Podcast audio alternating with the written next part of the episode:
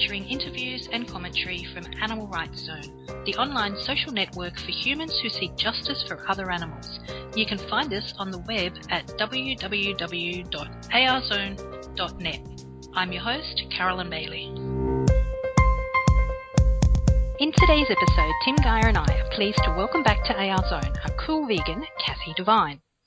Kathy is an author from Sydney, Australia. She's been vegan for nine years and vegetarian for 12 years before that. Kathy's mission is to share the benefits of the vegan lifestyle with as many people as possible and to help empower others toward making compassionate decisions. In 2009, Kathy started an interview based blog vegansarecool.com, where she presents the views of other vegans from around the planet. In 2011, she published two books, Forever 21 and Vegans Are Cool. In 2012, she launched the Vegan of the Year Awards. Kathy likes to stay busy, and her newest book, Plant Powered Men, is what we'll be speaking with her about today. Kathy, thank you so much for being with us again, and welcome back to AR Zone. Thank you, Carolyn, and thank you for having me again. You're very welcome. Kathy, would you please tell our listeners why you chose the subject plant powered men for your latest book? Well, basically, everything I do, I want to do so more people can become vegan. So, uh, my books will always be about veganism. But in addition to that, the reason that I chose to do a book specifically for men is um, I was at the at the time when I was um, when it came about the first idea. There was a lot of talk of nuclear war and a lot of rumblings about different uh, you know tensions in the world. And I I just noticed that a lot of the leaders are men, and I thought wouldn't it be great if if all the these great leaders were vegan because I heard that when people go vegan, it's often reported that their aggression decreases, and that they become a lot more peace loving just because of the food they're eating. Um, there's some kind of change that comes uh, from this diet as one of the, the many side effects of, of being vegan. So I had this idea that, you know, if, if, if all the great leaders became vegan, that w- it, it could be a, uh, a way to, to world peace. And there's been a lot of connections between veganism and world peace. So um, that was one of the one of the starting points and one of my inspirations which isn't the usual thing, uh, the usual reason to write a vegan book. But um, and, and I know men in particular struggle to be vegan for, for various reasons, um, more so than women. And I, I wanted to make a book that not only gives um, factual information about the benefits of going vegan, but also inspiration directly from men themselves about why they are vegan and just give to give men some confidence and motivation to take that step. That's really interesting, Kathy, and I think it's a wonderful reason to write a book. Who would you have been hoping to reach, and who would you like to be reading the book? Um, every man that's not vegan yet. but um, oh, I think men that, that would, would have thought about it or they've heard about it and they need that extra step. Uh, they need the confidence and uh, the feedback I've gotten from the book is that after reading it, you could never challenge any of these men about their vegan lifestyle because they're just so confident and uh, their self-esteem is just so high about their lifestyle that you couldn't fault it and you'd also feel inspired to do it. That's what I'm getting so far from men that aren't vegan and have, have come across it and have read it. So um, ideally, obviously, I'd love all hardcore meat eating men to read it and then have an epiphany that they should be vegan. That's the ideal. And um, yeah, we're working on that. Look, I agree with what you just said. I, I found the book incredibly inspiring. Um, I literally wrote about two or three pages, so it's not. I don't consider it my book at all. I consider it the you know the male vegan community's book, and it's these 38 men that wrote for the book that really deserve the recognition because I, I do I am quite choosy when I when it comes to these kind of books um, compilations and try to find people that I know are already inspiring others to change and that are very um, sure about the lifestyle, are very confident in it, and thriving as a vegan. And these 38 men, I can guarantee they're thriving and they've got their own fan bases. They're they're amazing people. Some of them are quite well known within the vegan community, and this book is their book, and it's it's a book. It's it belongs to men everywhere. How did you go about uh, choosing those to be interviewed? Was it was it difficult? Um, No, I got a lot of men approach me asking to be in it, and I also had my own wish list. Um, I chose. I wanted. I always want to choose a broad cross section in terms of occupation, age, where they come from. So I wanted to include all continents, um, as many countries as possible, so that mo- as many cultures as possible are represented, so that whoever picks up the book they could relate to somebody in there, um, because it's making that connection with one of the stories that really. Um, you sort of like clinches the deal for people. So if they can relate to at least one person or hopefully more, then then that's that's what helps people. So I'm always out for looking for the diversity. Um, and I'm happy to say in this book we've got not only athletes and bodybuilders, but we've got scientists. We've even got a vegan tradesman, a builder. Uh, we've got a broad cross section of the population in the hope that it reaches as many people as possible. How were the interviews conducted? Did you speak with each of the contributors by phone or the internet yourself, or did you have help from others, or did the contributors submit written essays? Uh, all except one are done over email, and I I do it all personally. I contact them all personally initially, and then send them the questions, or I just let them know. I ask them, "What do you think will inspire men?" And some of them came up with their own um, completely um, their own articles. Um, some of them were question based, but um, yeah, I, I, like I like it mostly to come from them because they're men. They know better than me what's going to inspire other men. So I give them free reign to do what they want, basically. yeah, absolutely.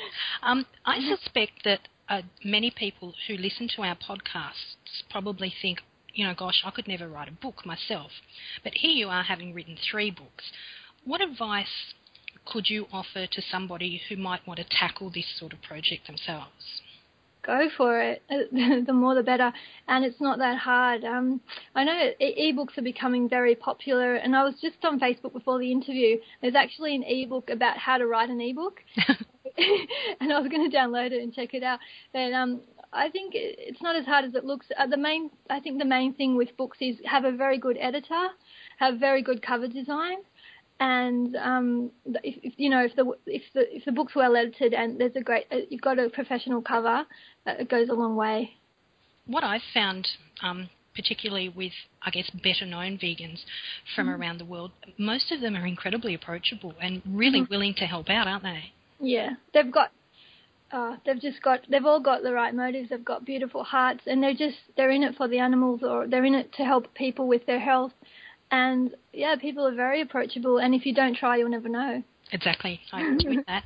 Kathy, why did you choose to focus on men in this book? Why not plant powered men and women? I think men need their own book. I think uh, the you know the balance between the ratio of men and women in the vegan or vegetarian community is uh, you know, there's a lot of women and not too many men, basically. So I think we talk about affirmative action for women in employment and all these kind of things. I regard this book as affirmative action for men in the vegan world, and I, I think it's needed. I think something just for them. And I've had people come up uh, at book signings and say they really appreciate it that it was just all about them. And to, to, uh, that's really, really hard out there to be a vegan man on your own in workplaces. And I spoke to a, a vegan policeman um, you know, a guy that's in the in the force all by himself in a in a in a station, and he just said, "Oh, it's so hard," but he believes in what he's doing. But he just really appreciated the book as some kind of backup and acknowledgement of, of what he's doing. You said that um, vegan men are deserving of their own book, and I absolutely agree with you. What are some of the reasons that you think that's the case? Because there's different issues um, preventing men from going vegan, and that's what's addressed in the book. Um, you know, the there's a few reasons that there's a, a kind of an imbalance between men and women. I think that the social pressure on men to be meat eaters and the social conditioning that they've gone through as children to say that men are big and tough and they eat meat and meat is what you need for protein and the misinformation that they get in regards to health are all things that are um, you know from that are men orientated and that I think need addressing on their own. Kathy, I'm guessing it was a deliberate choice not to call the book Vegan Men or even Vegan and Vegetarian Men. Was it a deliberate choice? And if it was, what factors led to you making that choice? Yes, it was absolutely a deliberate choice. For men, I decided there was no way we were putting the word vegan or vegetarian on the cover, and we wanted to uh, a title that sounded strong as well. So we we looked at things like plant strong, plant powered, those kind of things. But um, in the end, we went with plant powered. Okay, and why why was it a deliberate choice not to use the word vegan or vegetarian? Um, I just there's still that perception of the word vegan having certain connotations, and just thought that we don't want to give them any more obstacles than they've already got. So we wanted to choose a, a cover that was, uh, you know, as encouraging as possible, and and gave them the kind of like the backup that men are strong and and try to tie it in with. We like it's a green cover so it's kind of veg subliminally veg but not being too over the top. Okay. I was going to ask you if the contributors individually felt any need or any pressure to avoid using the dreaded v word but from what i've read it seems they certainly didn't at all. Um, was that something that you discussed with the contributors individually, or was it something that they were concerned about with their individual contributions? No, I didn't mention it to them at all. Um, I just let them write in the style and the way that they wanted to express themselves. I think it's important to let people be creative in their own way. And um, basically, once yeah, I just wanted the cover to be uh, a mass appeal, but the way men want to talk about veganism is their thing, and I think by I, I believe in in the word vegan, and I think it should be used. It was just a decision for the cover only. Kathy, what were some of the common themes, or were there some common themes that emerged from the contributors? Yeah, I think they wanted to uh, make the point that about the connection between protein and the vegan diet to make it very clear that there's adequate protein um, in vegan food. That was one of the um, themes that a lot of the men wanted to um, wanted to talk about, and they wanted to really express how confident and how happy and how much joy that being vegan um, brought to them. And it was a lot about there was a lot of uh, it was more than just food. There was a lot of change within themselves, which was really what I was I wanted to hear from them, and it just they did that naturally. They wrote about that, just saying how much happy happier they are, and that's why when I do some publicity for the book, I talk about them being happier because emotionally they're just so much happy, so much happier and, and satisfied with their life. What one thing did you learn in the writing of Plant Powered Men that may have surprised you the most? Um, I, I really think it's the complete transformation that happens when a man goes vegan, uh, which I didn't expect. I thought they would talk just a lot about food and building muscle and that kind of thing, but there, regardless whether they are religious or not, there was some kind of spiritual transformation and some kind of compassion that awakened in people that never had it before, and all these feelings of peace and joy. It, it sounds very hippie and everything. But it, it was it was really surprising, and and these men said that they became complete individuals after going vegan, as before they they didn't they felt, you know, not not themselves, and they really came into their own once they went vegan. Um, I just yeah, it, it, it exceeded my expectations what they wrote. We touched on this a little bit before when you were talking about about why you chose the title Plant Powered Men, but in the um, first chapter, you write, A new breed of man is helping to redefine notions of masculinity. Could you mm-hmm. talk a little bit more about what you mean by that? I think it's just about men being allowed to to be full human beings and allowed to express compassion and allowed to love animals without having this criticism and and being told that they're not masculine and a couple of the men do talk about masculinity and what it means for them, and it's not it's not about eating meat. It has nothing to do with it, and that's what I meant by that. That we're redefining what it is to be a man, and it's it, it can be compassion and it can be love for all creatures, and men should be allowed to feel that and should be allowed to be vegan without being criticized and being told they're less of a man. Kathy, to follow up on that, do you have a view on the role of women within the advocacy community? Do you see it as one in which women are going to continue to be presented in some advocacy campaigns in the same ways that they can be presented in advertising campaigns, say to sell cars and cosmetics and that sort of thing. Um, mm. Are women destined to be used to attract the attention of real men in the hopes that, you know, so called real men will buy what the advocacy campaigns are selling? Mm. I wish that we didn't have to do that mm. because we should be all intelligent human beings and just go on ethical, logical arguments. But uh, I, I am, I know what you who you're referring to, those kinds of organisations, and I guess they're thinking whatever works, and they just want to save animals, which which is mm. fair enough. But I, in the ideal ideal world, I, I wish that we didn't have to do that kind of thing because it is demeaning to women, and I think unnecessary.